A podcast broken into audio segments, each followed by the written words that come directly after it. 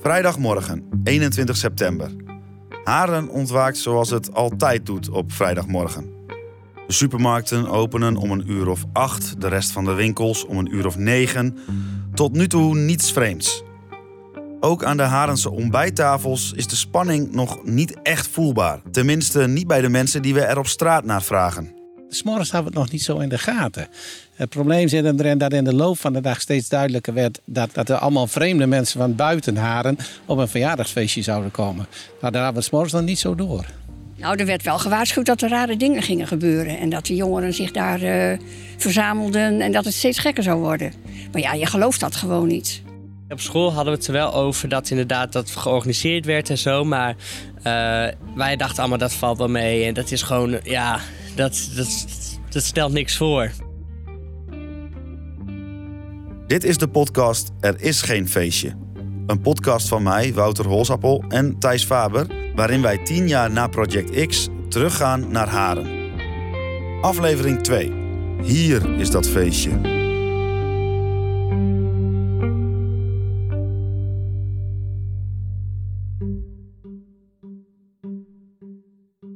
In het huis van Merte is het die dag geen normale ochtend.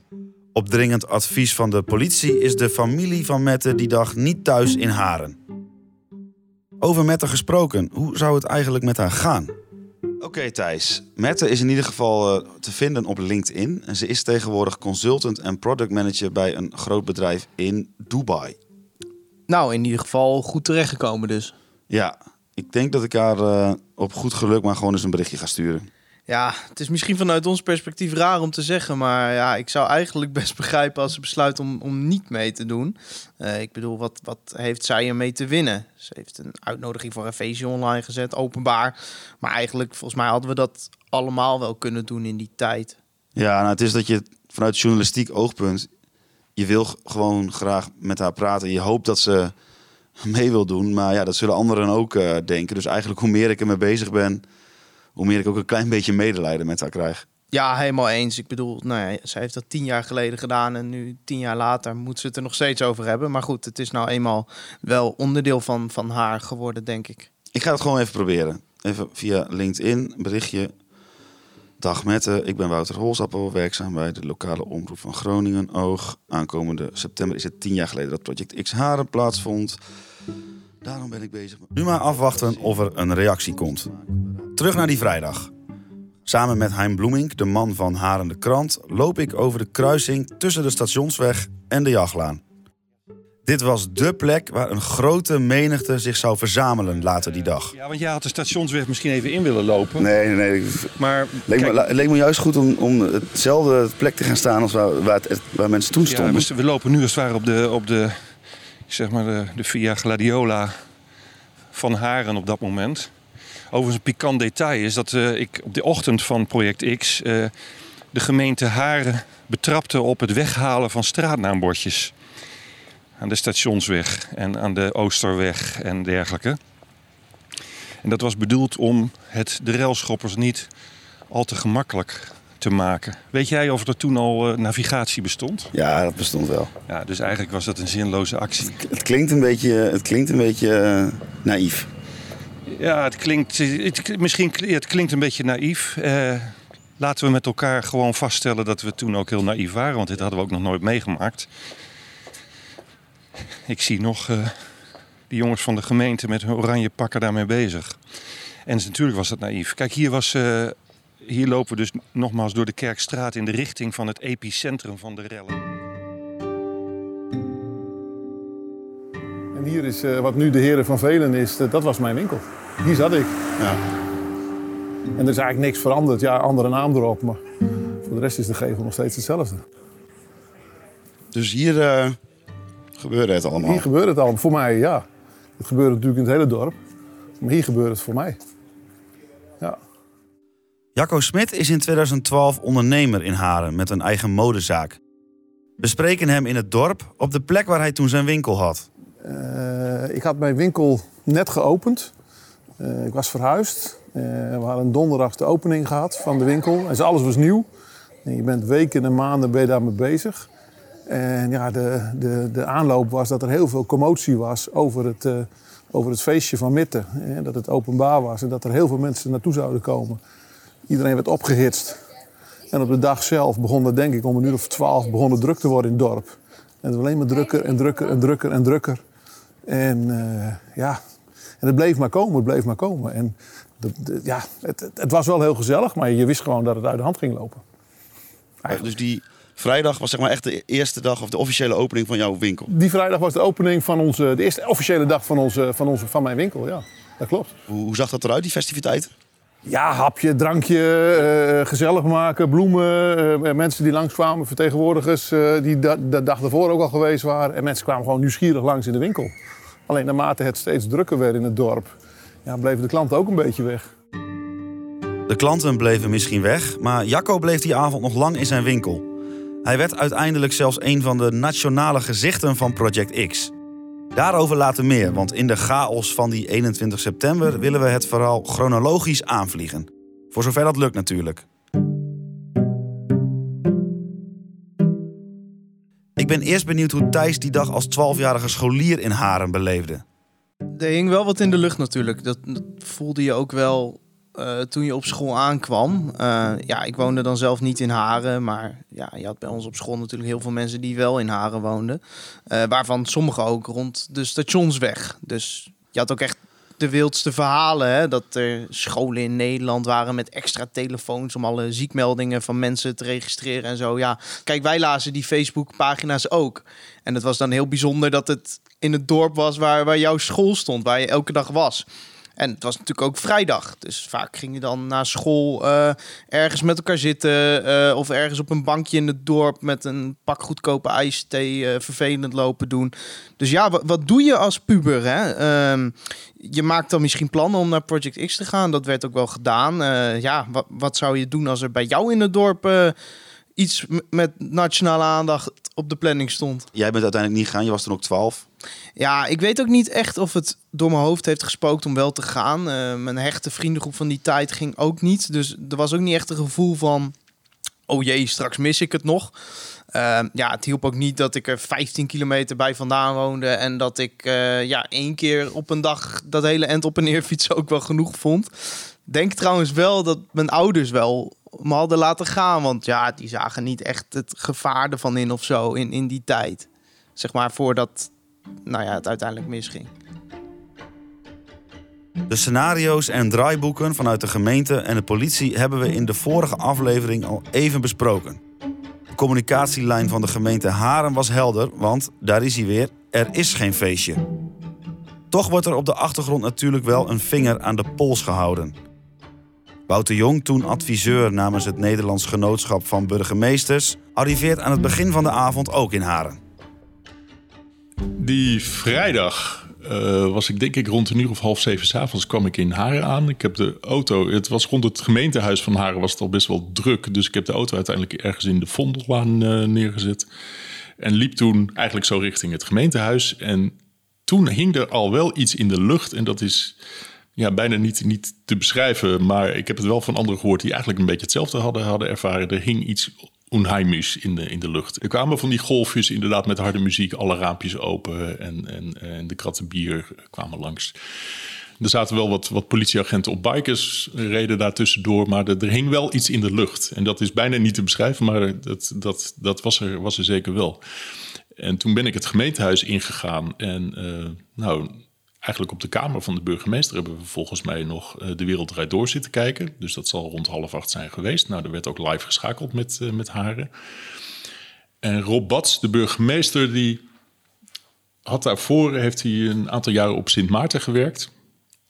En die zei van dit voelt als uh, de stilte voor de storm.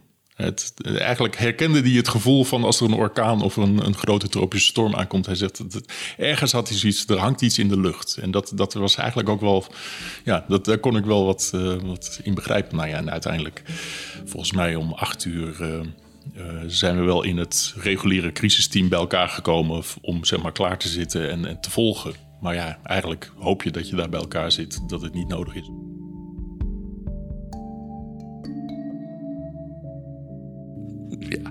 Ja, dat, je, kijk, ik woon in Groningen-Zuid. Het stukje van Groningen-Zuid naar Haren, ja, dat is vier kilometer. En dat is, nou ja, het is mijn wijk waar ik al ben geboren. Dus je weet precies waar je langs moet, ook de achter, achterweggetjes. Nee, ik was redelijk vroeg. Ik was wel een van eh, de eerste, zeg maar, die er wel was.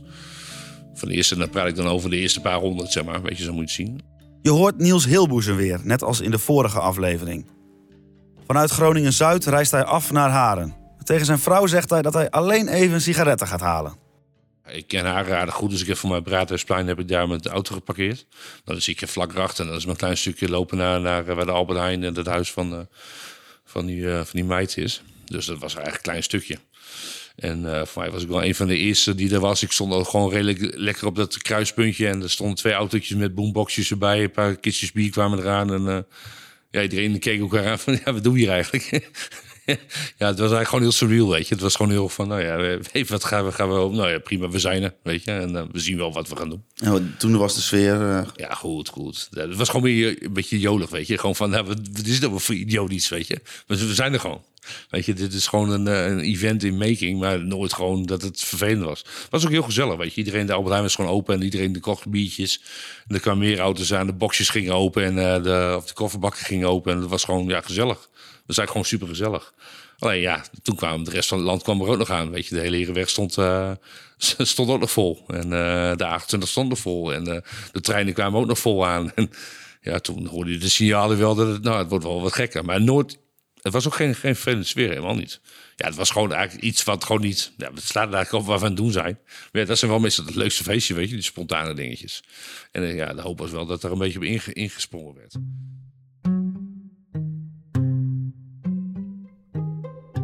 Er zijn op die vrijdag veel feestgangers onderweg naar Haren. Veel vanuit de noordelijke drie provincies, maar ook een behoorlijk aantal mensen vanuit de rest van het land. Waaronder Joshua, die je ook al in de eerste aflevering hoorde. Hij studeert in Zwolle en een van zijn klasgenoten woont in Groningen. En wat doe je dan als net daar vlakbij een feestje is?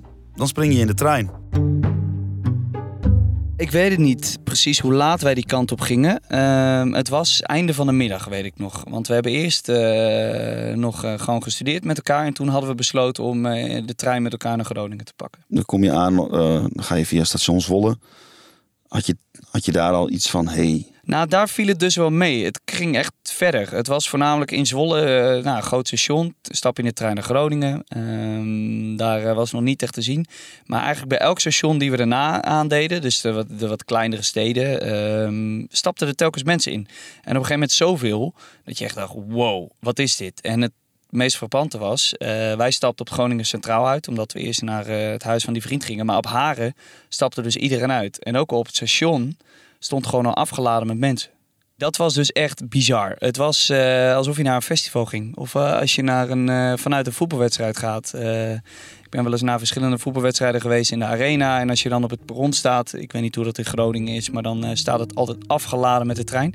Nou, dat was nu dus ook richting haar.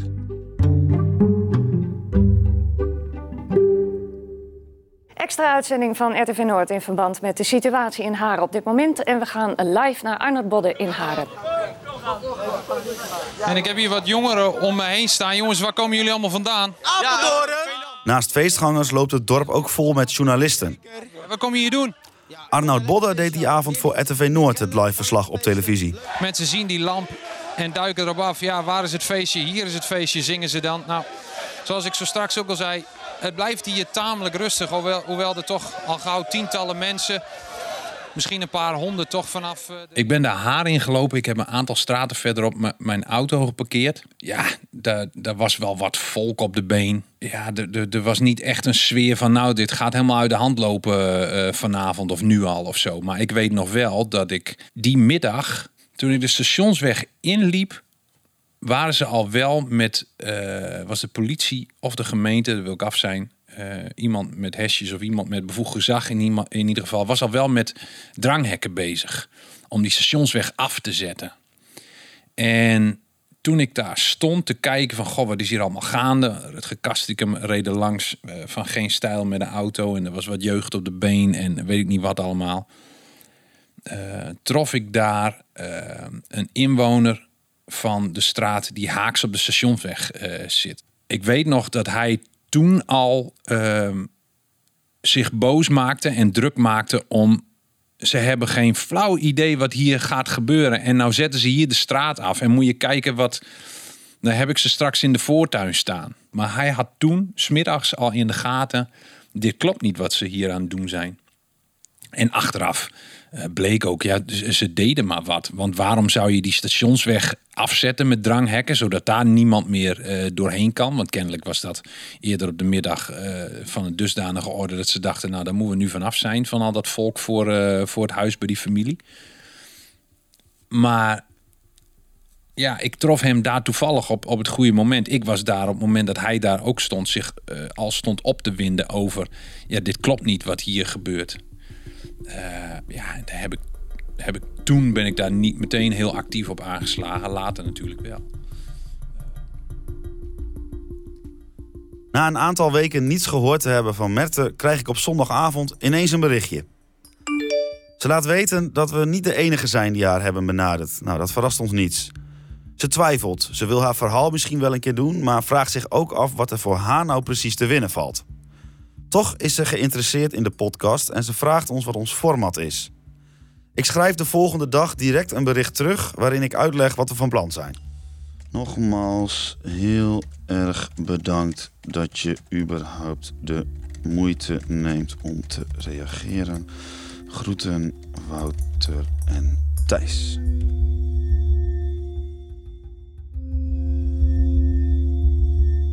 Terug naar 21 september 2012. De dag vordert en het wordt drukker en drukker in Haren. Joshua, de student uit Zwolle, maakt zich ondertussen op voor een leuke avond. Ze maken de bedden op bij zijn vriend thuis, fietsen nog even langs de supermarkt voor wat biertjes en zetten koers richting Haren. We nemen het interview met Joshua op in zijn auto. Op zijn schoot is op zijn opengeklapte laptop een Facebook-bericht te zien.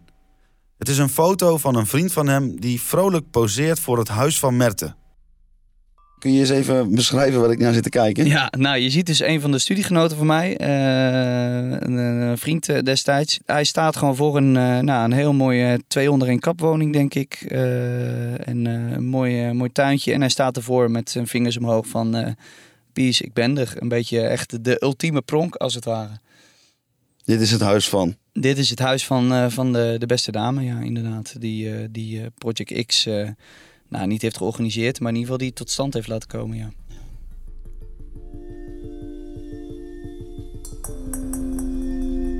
Jij zegt al, eind van de middag kom je daar aan. Ehm, wat zijn jullie gaan doen? Ja, dat is dus de grap. Eigenlijk niet zoveel. Eh fotootje gemaakt voor het huis. Daarna werd de straat afgesloten. En toen merkte je dat er op een, eh, op een kruispunt... Ik weet niet precies welk kruispunt het meer was. Maar jullie waarschijnlijk wel. eh, daar verzamelden de mensen zich een beetje. En, en de sfeer was e- serieus echt heel gemoedelijk. Iedereen begon een beetje liedjes te zingen. Gefeliciteerd. Er waren wat cameraploegen van regionale en landelijke media. Er stonden zelfs gewoon mensen uit kofferbak t-shirts te verkopen. Met eh, Project X, eh, I was here. Eh, er waren mensen bier aan het verkopen, hapjes, versnaperingen. En dat ging eigenlijk wel door zo de, ja, bijna de hele middag tot, het, tot de avond.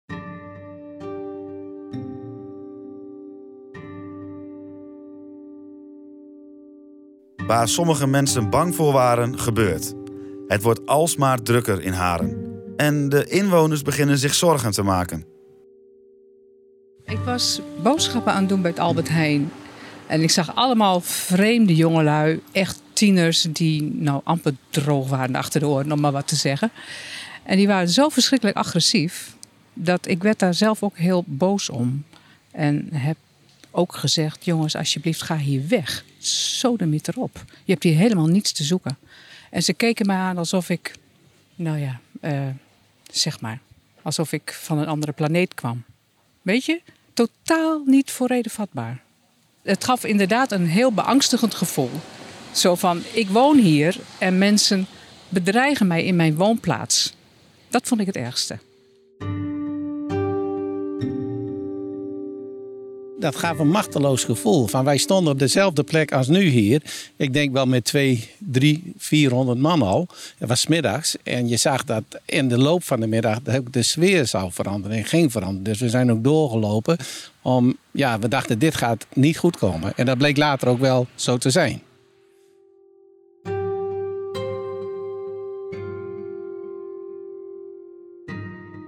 Ondanks de terechte zorgen is de sfeer aan het begin van de avond nog relatief gemoedelijk op de hoek van de Stationsweg en de Jachtlaan, waar de grote groep zich verzamelt. Ja, het was die avond eh, van eh, eh, Project X was het natuurlijk ook een, een buitengewoon ideale avond.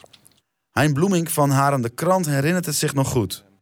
Het was gewoon die begin, die eerste uren, zo rond vijf uur, zes uur, liep ik hier natuurlijk ook rond. Was het gewoon hartstikke gezellig. Het was net alsof er heel veel toeristen opeens naar Haren kwamen. Eh, die liepen wat rond door het centrum. Eh, die waren met elkaar aan het kletsen.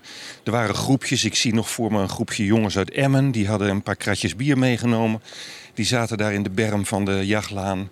En eh, die sprak ik aan. En dat waren gewoon hele gezellige kerels. En iedereen was eigenlijk in een hele gezellige en vrolijke stemming. Ehm, ik vergeleek het een beetje met de avondvierdaagse sfeer. Maar toen ik halverwege de middag in Haren kwam, toen ja, was, was die, die een beetje die jolige sfeer. En op sommige momenten was er ook niks, weet je wel. Dan kwam er weer een golf mensen daar door die straat. Je hoort Arnoud Bodde weer, de live verslaggever van RTV Noord. Eh, Omdat ik er later vaak om heb gelachen, heb ik dat onthouden. Ik weet nog dat ik om kwart voor zes een fotootje van een dranghek in de stationsweg op Twitter heb gezet. Met eh, de tekst: De stationsweg in Haren, 17 uur 45. En er was niks te doen, niks te zien. Eh, en dat geeft wel aan dat ik toen, vlak voordat wij live gingen met Noord, een beetje de gedachte had van, nou, dat zal allemaal wel meevallen vanavond.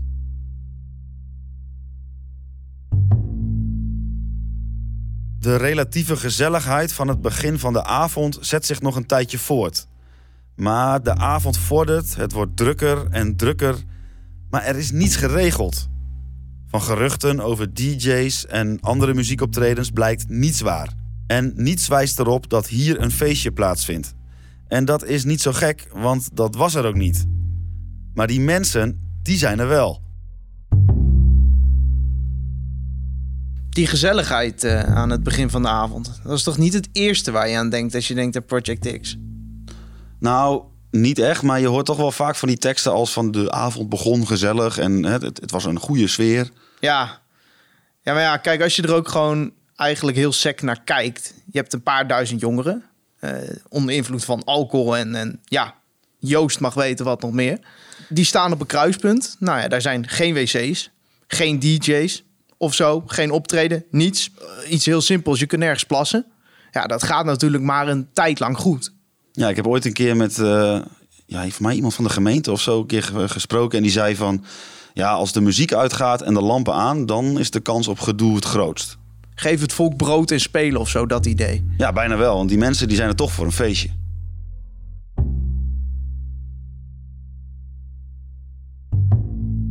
Ja, nou ja, weet je, ehm, er waren heel veel mensen. Dat was duidelijk. Heel veel mensen. En er stond politie. Maar er waren geen spreekkoren of iets dergelijks. Niets, er, waren ook geen, er was ook geen agressie. Je zag wel dat mensen, mensen eh, dronken. Eh, en alcohol bedoel ik dan. Maar om nou te zeggen van, goh, het dreigde direct uit de klauwen te lopen, dat, dat beeld had ik niet. En dat veranderde, nou ja, toen het begon te schemeren, denk ik. De zon gaat langzaam onder. De avond valt in Haren. En de sfeer slaat om. Het moment dat het losging, kan ik me ook nog heel goed heugen. Bas van Sluis, journalist van Dagblad van het Noorden, is in opperste staat van paraatheid. In volle focus houdt hij alles om zich heen minutieus in de gaten. Ik heb mezelf nog voorgehouden. Je moet het exacte tijdstip moet je opschrijven. eh, Wat er nu gebeurt.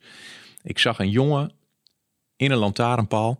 En met twee benen. Hij, nou ja, hij hing met, met zijn kont tegen de lantaarnpaal. En met één been probeerde hij een. Weet je wel, zo'n zo'n groen bordje met van die gouden letters. En daar zat hij wat tegenaan te, te trappen. Vanaf de lantaarnpaal. Op, nou wat zal het zijn? Drie meter hoogte, twee, tweeënhalf meter hoogte. Dus hij was in de lantaarnpaal geklommen. En hij zat daar wat heen en weer te, eh, te schommelen. En toen werd er heel hard eh, eh, geschreeuwd: waar is het feestje? Hier is het feestje. Dat. En er kwam meer gejoel. En opeens begon die lantaarnpaal enorm te bewegen. Alsof mensen er tegenaan liepen trappen, trekken, weet ik niet. En tegelijkertijd vuurwerk. Twee of drie knallen, hele hard, echt hele harde knallen. Tenminste, zo kwam het op mij over, want ik stond redelijk dichtbij. En toen dacht ik van, nu gaat het los. En ik heb toen mijn telefoon gepakt om te kijken van hoe laat is het precies. En ik heb dat, dat opgeschreven in mijn notitieblokje, want ik denk van, nou ja, dit is volgens mij het moment U, zeg maar. Van hier gaat het, hier gaat het los. En dat gebeurde ook.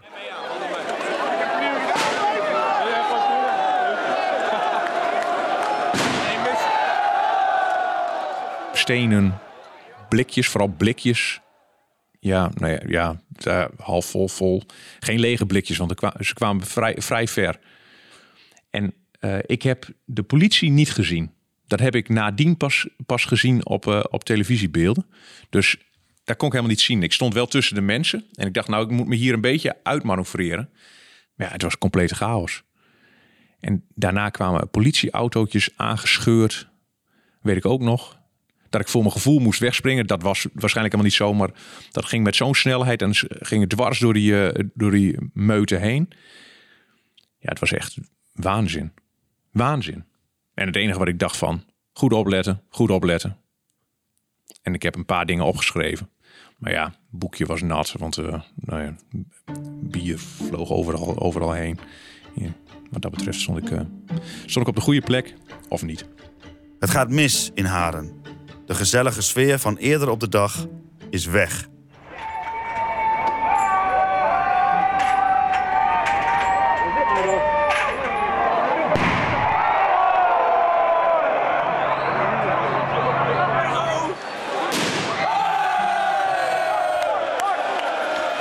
Vanaf dat moment werd het allemaal een beetje een blur. En dat kwam misschien een beetje door de adrenaline. Omdat het allemaal, ik weet niet of het snel ging, maar voor mijn gevoel ging het allemaal heel snel. Ook Joshua en zijn vrienden beginnen te merken dat er van een feestje weinig meer over is. Wij stonden op het kruispunt, eh, een beetje achteraan, eh, niet vooraan, hè, want ja, zo stoer zijn we natuurlijk niet.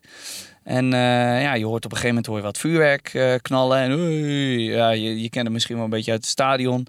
En op een gegeven moment hoorde je een beetje glasgerinkel. en toen hadden we wel een beetje door van...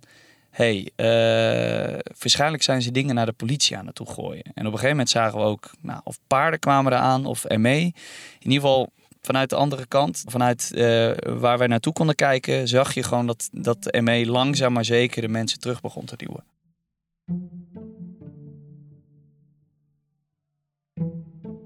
Voor mijn gevoel stond ik echt, eh, stond ik echt aan de rand van het, ja, van het gebeuren. Of, eh, op, op 10, 20 meter afstand van waar het, waar het gebeurde. Waar af en toe iemand een fiets die ergens vandaan geplukt was, eh, die kant op gooide. Zoals je hoort, Norbert, die vriend van mij uit aflevering 1, weet ook nog waar hij was toen het uit de hand liep. En dan werd er weer wat gejuicht. Hey! En dan, en dan, nou, dan, dan was er weer, eh, dan gebeurde er niet zoveel. En op een gegeven moment zag je de, eh, de ME zich wel opmaken voor, voor charges. En je hoorde ook die, de honden erachter blaffen.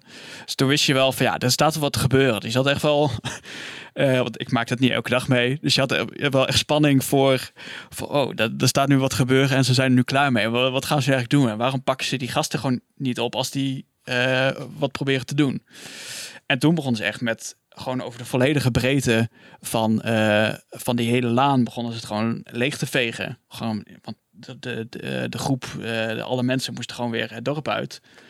En die kant op. Dus dan, ja, dan zie je ze eerst langzaam lopen en dan op een gegeven moment zetten ze op een sprinten. En dan ik van, van oh, de- dit gaat niet goed komen. Eh, en dan zie je die gasten op je afkomen. Probeer je nog te doen van ja, we zijn gewoon studenten, we, gaan, we doen helemaal niks. wij hebben er niks mee te maken. Ja, daar heeft zo'n ME natuurlijk totaal geen boodschap aan. Dus die, die is gewoon aan het rondslaan om iedereen eh, op, op gang te krijgen. Dus je krijgt een tik en dan ren je heel hard weg, omdat je niet nog meer tikken wil. Ik kreeg een beetje al half een berug. En eigenlijk, ja, ik heb er geen blauwe plek of wat dan ook eh, eraan overgehouden.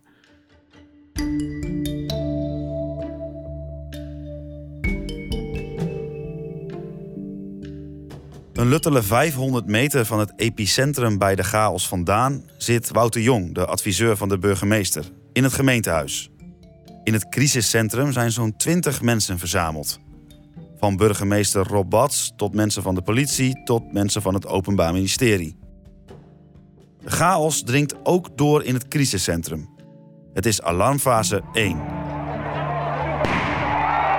Ja, het, het is heel dubbel. Want je wil natuurlijk hele, hele ferme besluiten nemen. Voor een deel eh, vanuit het gemeentehuis kun je ook niet, niet doen. Ik bedoel, we hebben geen toverstafje waarmee we een extra peloton ME oproepen. Dus je bent uiteindelijk ook weer heel erg afhankelijk van de operatie op straat. Op dat moment leefden we echt nog wel in de veronderstelling dat er heel veel ME paraat zou staan. Want dat was in de voorbereiding was dat afgesproken. Van, nou ja, als het echt uit de klauwen loopt, dan uh, is er uh, uit mijn hoofd iets van 200, 250 ME beschikbaar. En misschien was ik daar ook wat naïef in, maar we hadden bij wijze van spreken toch een beetje het, idee van, nou ja, die staan klaar in, in Paterswolde of die staan elders klaar en dat is een fluitje en die, die zijn er uh, in vrij korte, korte tijd. En pas later ja, daalde het besef in, hè, voor een heel groot deel, die moesten nog bij een wedstrijd van Cambuur worden weggetrokken. En die moesten vanuit Emmen um, nog naar Haren komen. Ja, die ME-busjes, zo hard rijden ze niet. Hè? Ik bedoel, dat zijn enorme zware dingen, want anders kun je ze bij een rel meteen omgooien. Dus ja, die gaan dan met, met 80 km per uur over de N34. Dus dat duurde even. Eigenlijk de hamvraag in zo'n crisisteam op dat moment is: wat moeten wij besluiten om het voor de operatie makkelijker te maken? Wat hebben jullie nodig? Hè, dus dat gaat van, ja, het gaat soms ook gewoon om bevoegdheden. Uh, burgemeester, als het nodig is, mogen wij traangas inzetten. Nou, het zal voor het eerst in de historie van het lommerrijke Haren zijn dat er een traangasgranaat over de stationsweg uh, uh, schiet. Uh, maar ja, op dat moment denk je wel, jongens, jullie hebben op de politieacademie gezeten. Als jullie denken dat het nodig kan zijn, ja, ik ga af op jullie expertise. Dus dan doe je dat. Op een gegeven moment werd het zo spannend dat ook gewoon de districtchef in mijn beleving gewoon weer naar buiten is gerend. En die zei van ja, ik ga mijn maten helpen. He, dus het, het was echt wat dat betreft ook wel weer het, heel duidelijk een urgentiegevoel. Maar ook tegelijkertijd heel erg machteloos van ja, wat kunnen wij nou vanuit het gemeentehuis doen hier?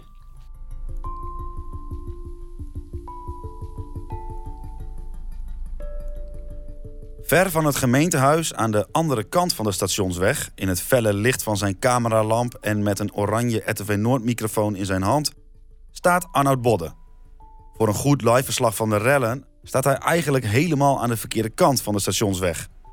Arnoud staat vlakbij het station. En terwijl het even verderop helemaal misgaat, ziet hij nog steeds treinen vol met jongeren leeglopen en richting het centrum trekken. Na overleg met de redactie van RTV Noord blijft hij op dezelfde plek staan en gaat hij regelmatig live. Op dit moment en we gaan naar verslaggever Arnold Bodde. Ik pak even, jongen, kom er even bij. Kom er even bij. Hey jongens, wat komen jullie hier doen? Ja, we gezellig hier zo, motherfucker! Oh! Volgens mij... Uh... Op het moment dat ik live ging en vlak voordat ik uh, in de uitzending kwam, die grote lamp aanging, kwam er natuurlijk volk langs en die dachten, hey, die verslaggever is live, tof. Jongens, we zijn op tv, waar ben je van? Die hadden geen flauw idee. Ik heb met jeugd volgens mij uit, uit Utrecht, Amsterdam, Amersfoort, ik heb ze allemaal langs zien komen. En ja, die wilde dan in beeld. En nou ja, een paar heb ik dan de microfoon onder de neus geduwd. Het station is uh, hier de straat en dan linksaf. Is goed, dankjewel meneer. Okay, het ongemak zat hem er alleen in. Dat gaandeweg de avond, ik wist, ik sta op een plek waar niet zoveel gebeurt. En ergens aan de andere kant van de stationsweg wordt half haren straks afgebroken. En dan sta ik hier met mijn cameraman en een lampie en een paar joelende uh, dronken jongens die hier af en toe om me heen staan te dansen. En dat voegde op een gegeven moment niet zo heel veel meer toe.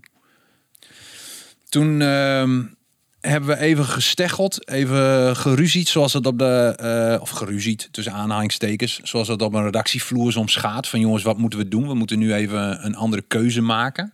Ik wilde graag weg. En uh, de regie wilde eigenlijk mij zo lang mogelijk daar houden. Want ik was de enige die live was. Wij hadden geen live beelden van, vanuit Haren. Uh, we hadden geen uh, straalwagen aan de andere kant waarmee we uh, live beelden konden laten zien.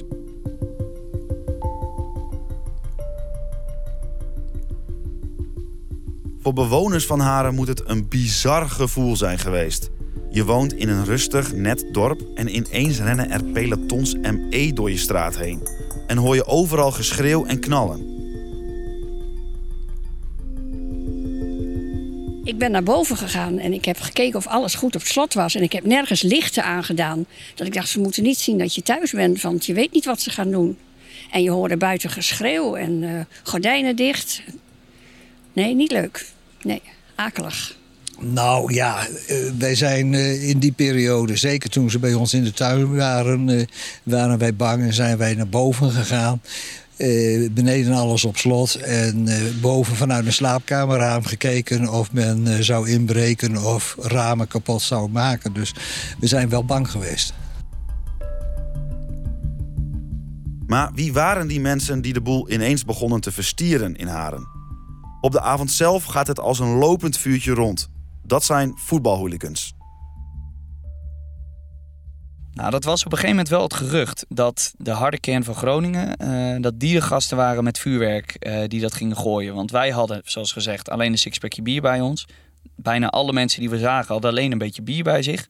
In glas- of blikvorm. Um, maar voor de rest, ja, niemand had vuurwerk, niemand had stokken, niemand had andere soortige railschop uh, materiaal bij zich. Dus de, het vermoeden was van, joh, dat zal de uh, harde kern van Groningen zal het hebben gedaan om de burgemeester van Groningen een hak te zetten. Ja, ik zou niet weten waarom, maar dat was op een gegeven moment wel een beetje de... Dat ging rond? Dat ging rond.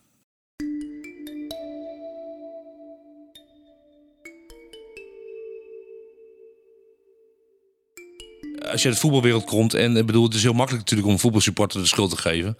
En een voetbalsupporter als een toffe rel zou zijn, weet je. Ik praat nu over de, de voetbalsupporter die een harde kern is, want ik bedoel, er zijn veel mensen supporten. Maar um, um, ja, die, die kikken er ook natuurlijk wel wat op. Je hoort Niels Hilboezen weer uit Groningen-Zuid, die er de hele avond bij was. Hij is ook jarenlang voorzitter van de Z-site, de harde kern van FC Groningen geweest. Tijdens Project X is hij zijn wilde haren al een beetje verloren, maar hij kent nog veel mensen uit de voetbalwereld.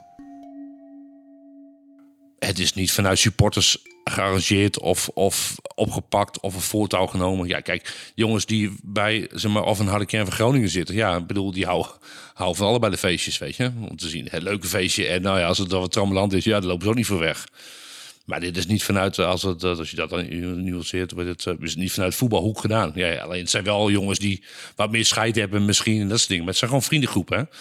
Voetbalsupporters zijn niet, niet bepaald iets. Nee, het zijn gewoon vrienden zoals wij en ik. En die, die zelden als ik naar voetbal of naar, naar het feestje ben gegaan, bericht ik mijn vrienden. En er waren niet de voetbalsupporters waar nu over gesproken waren. Gewoon normale vrienden uit Groningen-Zuid. Die hebben er ook zin in. Ja, en als er dan een aantal voetbalsupporters met een, met een groepje ja, daar ook zin in hebben, dan gaan die erheen. Ja, en dat zijn bekende jongens.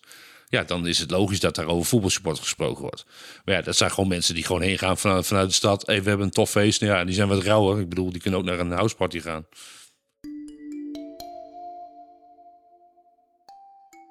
Een voetbalsupporter die houdt zich helemaal niet bezig met een meisje van 16 die een feestje in Haren viert een voetbalsupporter ben je omdat je naar voetbal gaat en die strijd wil onderling en dat soort dingen. Het is niet vanuit um, je bent een, voetbalsupporter en uh, we gaan daar even trammeland zoeken en daarna ga ik als voetbalsupporter weer weg. Nee, dat zijn gewoon lui die, die, die, ja, die gaan er gewoon heen. Weet je, net zoals jij en ik. En het is helemaal niet gearrangeerd, helemaal niet. Daar gaan ze helemaal geen tijd in steken. Hoe, moeten ze doen? Ja, een cadeautje kopen nog met elkaar. Weet je,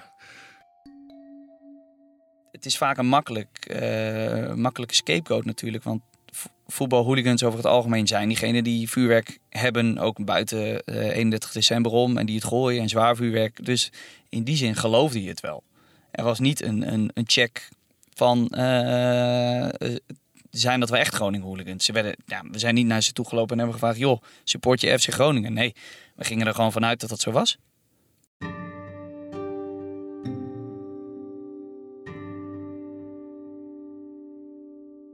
Waren het voetbalhooligans die de sfeer deden omslaan? Of kwamen ze misschien later nog het dorp in toen het rellen al even bezig was? Het is een vraag waar journalisten, onderzoekers en inwoners van het dorp zelf allemaal een eigen idee bij hebben. Het onderzoek van de commissie Cohen concludeert achteraf: het kan niet worden aangetoond dat voetbalhooligans een cruciale rol speelden bij het uit de hand lopen van Project X Haren. Ik ben uh, Henk Verbera criminoloog, politieonderzoeker. Uh, ik ben directeur van bureau Beek in Arnhem. En wij doen eh, onderzoek op het gebied van uh, veiligheidsvraagstukken, criminaliteit. Ik doe zelf veel onderzoek in de sfeer van de openbare orde. Dus moet je denken aan rellen, voetbalhooligans. en op die manier zijn we ook betrokken geraakt, tien jaar geleden alweer.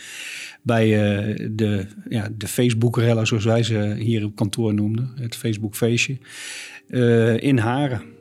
Verder daar richt zich namens de commissie Cohen op de groep van 108 mensen die worden aangehouden op of na Project X. In die groep van 108 zaten eigenlijk geen gekende hooligans. Ik heb al die 108 personen hebben we door de databases gehaald van de nationale politie. Uh, en dat zijn de databases waar zeg maar, de mensen in zitten die wel bekend zijn als hooligan. Die dus regelmatig, stelselmatig de openbare orde verstoren rondom voetbalwedstrijden. Maar ook wel eens op andere momenten, bijvoorbeeld in de binnenstad van Groningen of weet ik veel waar. Die personen zaten niet bij die 108. Dat wil niet zeggen dat die buiten die 108 verdachten, dat er geen mensen waren eh, die misschien sympathiseerden met voetbalclubs. Of misschien zelfs onderdeel waren van een harde. Maar die hebben zich in ieder geval niet dusdanig misdragen dat er aanleiding was om ze aan te houden. Er was veel camerabeeld, veel meer dan, uh, dan heel veel mensen denken.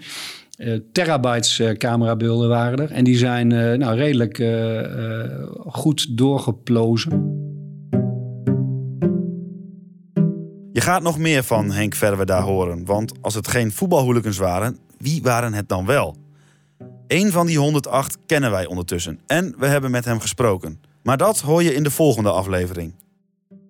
Op straat in Haren is ondertussen een situatie ontstaan die veel mensen beschrijven als totale anarchie. Het geweld, de plunderingen en het geschreeuw concentreren zich eerst vooral op die ene kruising tussen de Jaglaan en de Stationsweg, waar we met Hein Bloemink praten. Later die avond gaat de groep railschoppers als een tornado door het dorpscentrum van Haren heen. Ook langs de winkel van Jacco, die je aan het begin van deze aflevering hoorde. In de volgende aflevering hoor je hoe hij die nacht zijn winkel beschermde. Dan trilt mijn telefoon. Het is zondagavond. Thijs en ik hebben net FC Groningen glorieus zien winnen tegen SC Cambuur. Wat al een zich al vrij uniek is dit voetbalseizoen.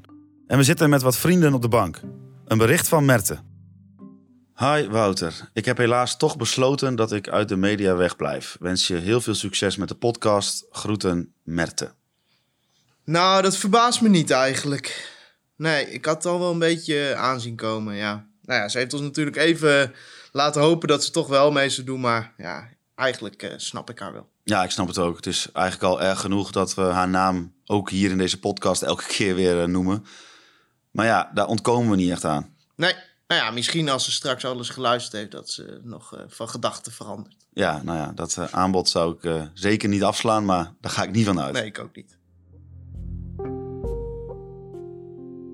Er is geen feestje is een podcast van mij, Wouter Holsappel en Thijs Faber. Deze podcast is een productie van Oog, de lokale omroep van Groningen. We bedanken Babette Rijkoff voor haar adviezen en meedenken met deze podcast. De cover art is gemaakt door Jorrit Tempels. In de volgende aflevering van Er is geen feestje. En uh, ja hoor, de, de motorkap, daar hadden ze op staan springen. En de, de zijruiten waren uit en de achteruit uh, was ingediggeld. Ik denk, de eerste de beste die ze mijn raam ingooit, die, uh, ja, die, die klap ik maar even zijn kop. Dat was mijn gedachte. Ik heb mezelf aangegeven voor, hoe heet het, een, een mindere straf, zeg maar.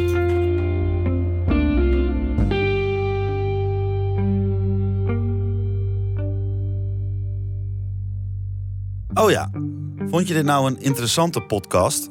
Abonneer je dan in je favoriete podcast-app om niets te missen. En we zouden het helemaal leuk vinden als je een recensie achterlaat.